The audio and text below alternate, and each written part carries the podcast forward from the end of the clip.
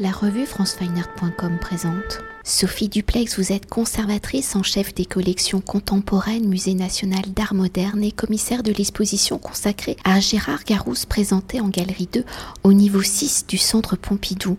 Alors construite de manière chronologique et à travers un parcours sériel constitué de 120 tableaux mais aussi de sculptures, d'œuvres graphiques et d'installations, près de 35 ans après sa première exposition dans l'institution présentée, je le rappelle, dans les galeries contemporaines du 28 septembre au 27 novembre 1988, le Centre Pompidou consacre donc une rétrospective à Gérard Garouste, artiste peintre qui tout au long de sa carrière, en abordant des sujets comme la mythologie, la littérature, le récit biblique et les études talmudiques, et en concevant sa pratique de peintre dans sa définition la plus classique, a mis la figure, la figuration au centre de son travail, où pour Gérard Garouste, le sujet est surtout un prétexte à l'activation du regard et de la pensée, une invitation à la réflexion.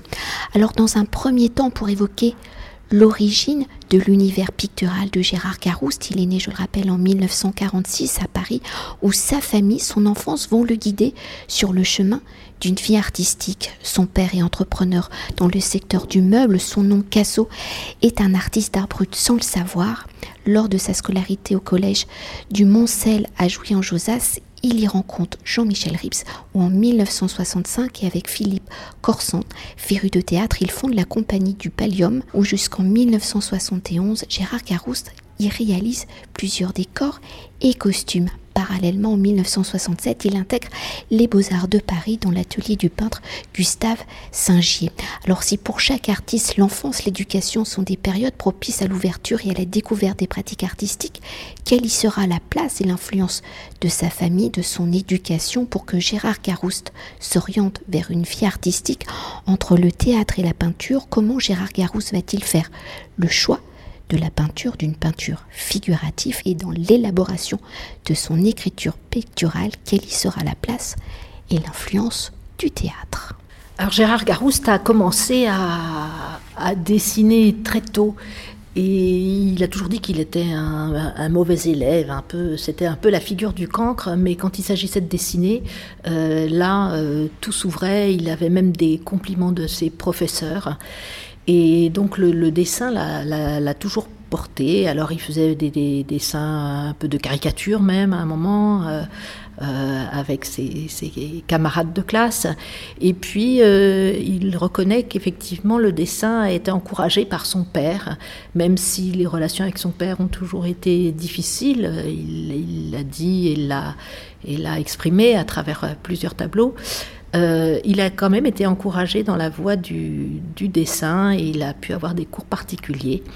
Et c'était vraiment un exutoire pour euh, voilà, s'échapper de, euh, des, critiques des professeurs en ce qui concernait les autres matières, où là pour lui c'était beaucoup plus difficile, et puis il était dyslexique, donc tout ça n'était pas simple sur le plan scolaire. Mais le dessin l'a sauvé. Après, le, donc le dessin était quand même le, socle de, son travail.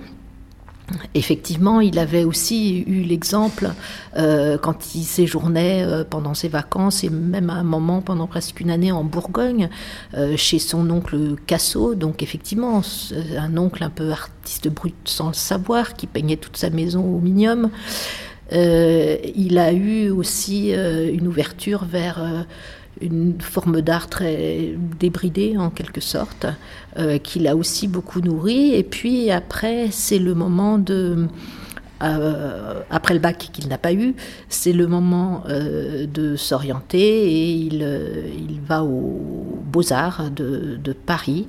Donc là, on est en 67, il intègre les Beaux-Arts et il va suivre d'assez loin en fait l'enseignement qui est donné, et puis il va euh, plutôt euh, aller euh, dans les musées, notamment au Louvre, où il va scruter les peintures des, grands maîtres. Et ça, ce sera sans doute un des plus importants apprentissages pour Gérard Garouste. Alors il y a un choc là-bas en quelque sorte quand il est aux beaux-arts. Il, à cette époque, euh, les, pratiques conceptuelles donc euh, commencent à émerger, à se répandre. Euh, lui n'y adhère pas et il lit les entretiens de, Marcel Duchamp avec Pierre Cabane, donc dans lesquels le, Duchamp rejette donc la peinture de, de Chevalet. Euh, et précisément, euh, euh, Garouste a envie de prendre le contre-pied de cette posture, puisque la peinture est arrivée au bout de tout ce qu'elle pouvait exprimer, finalement, se dit-il, on va en faire un outil, un outil pour, pour aller plus loin, pour réfléchir, on va se donner un cadre. Ce cadre, c'est la peinture dans le sens le plus traditionnel du terme. Et à partir de là, euh, j'aurai, se dit-il, une très grande liberté pour euh, développer mes sujets. Et donc, il sera peintre et il va s'y tenir donc euh, de toute sa vie. Et si nous venons d'évoquer l'enfance de Gérard Carreau, son éducation, le chemin qui va le mener vers une vie artistique, une autre dimension va modeler sa vie. C'est le diagnostic en 1973 hein, de la bipolarité de l'artiste qui a pour caractéristique de faire vivre les émotions avec une intensité démesurée où les événements de la vie quotidienne peuvent se manifester dans une profonde tristesse ou dans un sentiment de bonheur extrême. Alors dans la vie artistique de Gérard Garouste, dans sa touche picturale, dans le choix de ses sujets qu'il traite de manière sérielle, comment sa bipolarité se manifeste-t-elle? Je ne sais pas si on peut dire que sa bipolarité se manifeste dans sa peinture. Euh, alors en effet, il y a des, grandes charges émotionnelles qu'il a appris à gérer. Euh, et puis il y a eu des périodes dans, la vie de Gérard Garouste euh, où il explique qu'en effet, il ne se sentait pas suffisamment bien pour avoir vraiment une production artistique. Ça, c'était dans les années 70. Euh, et c'est une décennie euh, au cours de laquelle il a peu produit. Et puis après, à la fin des années 70, il va se remettre euh, vraiment à la peinture hein, de façon plus construite et, soutenue. Et, il va euh, développer euh, donc euh, des, séries autour de l'idée d'une peinture à caractère énigmatique dans laquelle il y a un certain mystère qui est à déceler, une peinture qui se donne pas comme ça spontanément, qui est comme une couche qui, qui a des choses à révéler. Euh, et c'est à nous donc euh, d'entrer dans cette, euh, peinture et dans ce jeu, il appelle même toute une série la règle du jeu, dans ce jeu pour, pour essayer de comprendre tout ce que la peinture a à nous dire. Donc après, donc, il va se, lancer dans des sujets davantage liés à la mythologie grecque. et là, on a des grandes euh, figures euh, qui sont euh, peut-être les plus en, résonance avec, avec ce, dont il souffre, qui est cette dualité en fait. mais il va réussir à trouver une sorte de, de concept qui va être celui du classique et de l'indien. Euh, qui vont précisément représenter euh, ces deux pôles extrêmes euh, qui, nous qu'on a finalement en chacun de nous. le classique étant plutôt l'équivalent de l'apollinien et, et l'indien le dionysiaque. lui-même se sent très balancé entre ces deux pôles. Euh, chacun d'entre nous l'est certainement aussi un petit peu, et il va faire de ce classique et de cet indien donc euh, des grandes figures qui vont finalement traverser son œuvre euh, au début, quand il s'intéresse à la mythologie grecque, dans des grandes peintures avec une sorte de, je dirais, maniérisme, c'est ce que les critiques ont dit à l'époque, parce que les, les, membres sont allongés, torsadés, Et, et, donc il y a, il se superpose à cette mythologie grecque, cette mythologie personnelle donc du, classique et de l'indien. Et donc ces, deux figures, d'une certaine manière, on va les retrouver tout au long du parcours. Euh, dans, différentes séries, euh, il y aura souvent des, occurrences de l'un ou de l'autre, et peut-être euh, ce dont, l'artiste a, souffert, mais qu'il a su tout à fait contrôler par, la, médecine, et, en se connaissant aussi lui-même. Euh, donc il a réussi à en faire une sorte de moteur de, de, l'œuvre euh, avec ces figures très fortes qui se déclinent de différentes façons tout au long de son parcours. Pour revenir à la dimension théâtrale, Gérard Garouste va réaliser de nombreux décors, fresques, mais aussi des séries inspirées par le théâtre, hein, comme la Divine Comédie de Dante. Alors si nous avons déjà évoqué hein, l'importance du théâtre dans la formation de Gérard Garouste, en fait pas vraiment. Comment la théâtralité, la dimension spatiale du théâtre, du décor vont-ils être un fil conducteur dans son écriture picturale et ici, dans la scénographie de l'exposition, comment la théâtralité se manifeste-t-elle? Alors le théâtre, effectivement, c'est quelque chose qui a beaucoup porté euh, Gérard Garouste, hein, puisque en effet, il avait euh, cofondé avec Jean-Michel Ribes cette euh, compagnie de théâtre au milieu des années 60. donc c'est quelque chose qui l'a quand même beaucoup nourri. Euh, et puis lui-même, en 1977, euh, crée une pièce qui s'appelle précisément Le classique et l'Indien, euh, où il met en scène ces deux, ces deux caractères dans une sorte de représentation qui, qui, bouscule un petit peu les codes du théâtre, où on peut circuler au milieu des acteurs qui se préparent et et donc, c'est sa pièce à lui.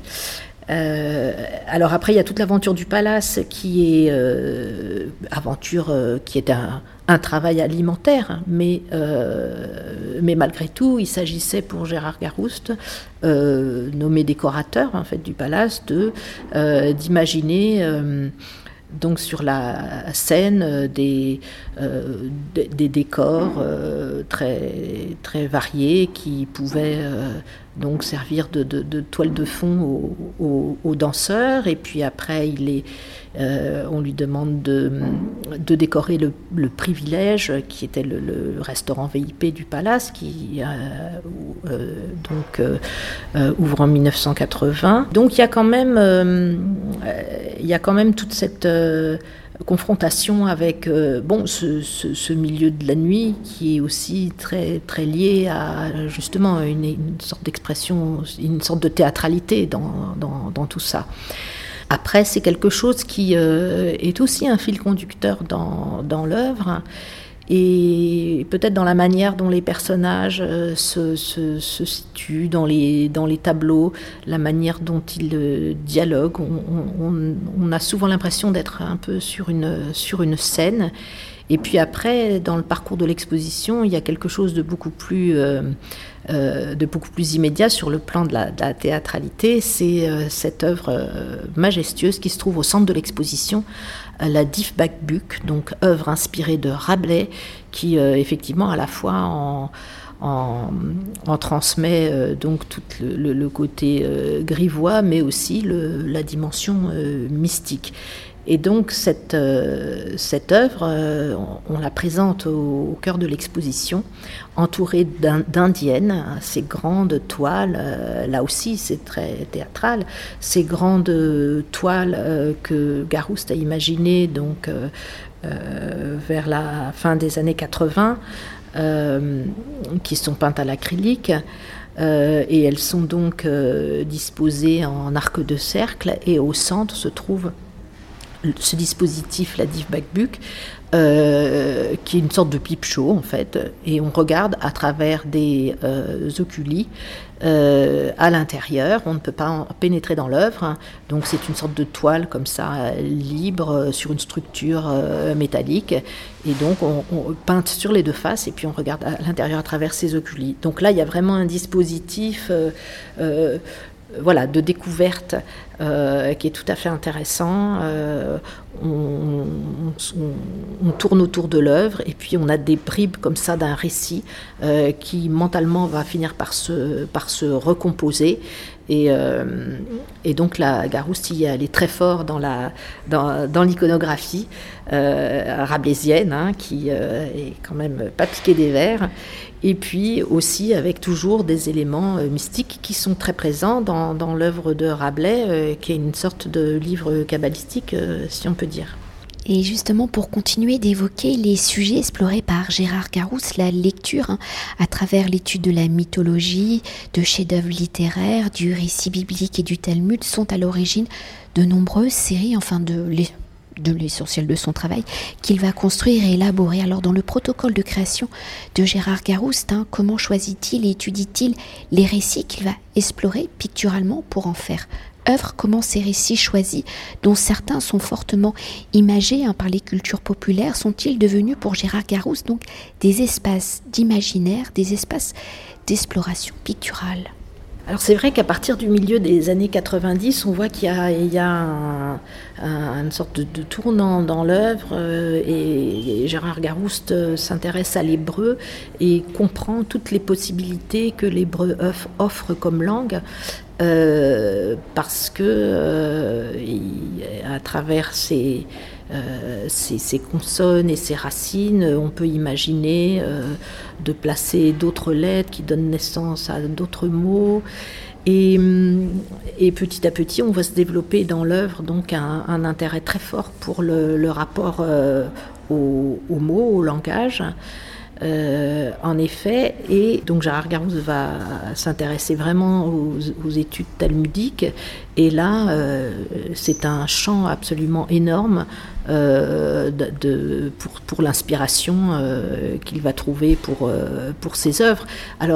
Ces peintures ne sont pas illustratives, c'est-à-dire qu'il ne va pas s'emparer d'un récit euh, et puis euh, en faire l'illustration. Euh, sa peinture, elle fonctionne plutôt de la façon suivante. Il va télescoper finalement plusieurs, plusieurs sources, plusieurs champs. Alors, euh, ça peut être un, récit euh, issu du Talmud, ça peut être euh, quelque chose qui vient de la culture populaire, ça peut être d'autres réminiscences de son histoire personnelle, et, tout ça bouillonne à l'intérieur de, ses peintures et, va donner lieu à des tableaux pour lesquels on peut tirer quelques fils de d'interprétation, mais qui nous disent avant tout qu'il est inutile de vouloir, euh, de vouloir tout comprendre. Et ce qui compte, c'est que on soit stimulé et qu'on ait envie de, de, se poser tout un tas de questions. Donc c'est vraiment euh, le fonctionnement de la peinture de Gérard Garousse. C'est pas de l'illustration, c'est vraiment euh, utiliser des euh, des, histoires euh, qui sont euh, dont, la Torah, le Talmud regorge, et puis et puis les, faire dialoguer ou les faire dialoguer avec d'autres, avec des fables, avec d'autres mythes, avec sa mythologie personnelle. Euh, pour en faire des toiles qui sont absolument incroyables, où euh, en vain on chercherait un sens définitif. Euh, il n'y en a pas. Il faut, il faut qu'on réfléchisse, il faut que ça, que ça nous fasse penser. Et si nous avons déjà évoqué hein, légèrement la scénographie de l'exposition à travers la dimension théâtrale de l'œuvre de Gérard Garousse, comment justement l'avez-vous articulé avec l'artiste? Comment les différentes périodes, séries de Gérard Garouste dialoguent-elles? Comment il y tombe donc plus de 50 ans de carrière de cet artiste que l'on nomme L'intranquille, titre de son récit? Faut quand même que je l'évoque, hein, autobiographique publié en 2009. Alors construire cette exposition avec Gérard Garouste, c'était très intéressant parce que comme euh, beaucoup d'artistes, Gérard Garouste s'intéressait plutôt à la dernière partie de son œuvre, ce qui est tout à fait normal. Et moi, en tant que conservatrice de musée, euh, ce qui m'intéressait, c'était de faire un parcours rétrospectif. Et puis, euh, on a tout à fait fini par s'entendre. Et donc là, on a une rétrospective qui est effectivement donc chronologique, mais je dirais chronothématique plus précisément, puisqu'il y a certaines thématiques qui euh, sont très concentrées sur quelques années, mais qui, peuvent tout à fait déborder, comme par exemple celle de Don Quichotte. Euh, et donc on a construit ce, parcours euh, par étapes, et on, sent une sorte de, progression dans l'exposition. Euh, au début, on est peut-être dans une période plus incertaine. Je crois qu'il euh, y a des œuvres très très fortes, euh, bien sûr, hein. mais plus on avance, plus on progresse en quelque sorte vers la lumière. Et je pense que c'est bien à l'image du parcours aussi personnel de, de Gérard Garouste, qui commence avec sa série autour de Dante et de la Divine Comédie euh, à s'intéresser aux différents niveaux de lecture biblique, là commence à avoir un véritable intérêt pour une, ouverture vers, euh, vers des manières d'interprétation autres. Et puis, euh, et après, petit à petit, et ça va prendre tout son sens quand il va se, plonger dans le, le, Talmud avec vraiment beaucoup de passion. Et, et donc on ressent dans le parcours de l'exposition euh, que cette exploration euh, voilà, va, va, donne lieu à une plus grande liberté à chaque fois euh, à l'artiste dans, sa, dans sa manière de, de représenter. Je crois qu'il y a une vraie jubilation dans la peinture et que, et que plus on avance dans le parcours, plus, plus c'est manifeste. Et pour conclure notre entretien, peut-on s'attarder sur une autre dimension de l'œuvre de Gérard Garouste avec une autre exposition présentée également au Centre Pompidou avec la Galerie des Enfants, hein, le grand atelier de la Source, association créée en 1991 par Gérard Garouste et sa femme Elisabeth, dont le but est d'aider les enfants en difficulté à s'épanouir à travers des pratiques artistiques. Alors je sais que vous n'êtes pas euh, commissaire de cette exposition, mais cette association qui est en écho à la vie même de l'artiste, comment cette exposition se présente-t-elle et complète-t-elle justement la rétrospective ici en Galerie 2 alors c'était formidable effectivement de pouvoir, euh, parallèlement à cette exposition rétrospective dans la galerie 2 du Centre Pompidou, au niveau 6 du bâtiment, euh, de pouvoir présenter dans la galerie des enfants une exposition autour de la source, parce que la source, c'est vraiment quelque chose de majeur pour Gérard Garouste. Donc cette association qu'il a créée, donc en direction des, enfants en difficulté, euh, est, vraiment quelque chose de, fondamental dans, son parcours et dans sa manière de voir la vie puisqu'il s'agit, euh, euh, grâce à cette association, de pouvoir aider des enfants euh, qui sont en, difficulté dans, dans, le dénuement, ça peut être le dénuement géographique ou scolaire, et qui vont, à travers des pratiques artistiques qui sont dispensées par un binôme artiste-éducateur, à travers des pratiques artistiques, retrouver prise dans, dans la vie. Euh, donc à travers cette, dimension donc euh, pédagogique euh, qui utilise les, les, pratiques artistiques, donc Gérard Garouste met en œuvre cette question de la transmission.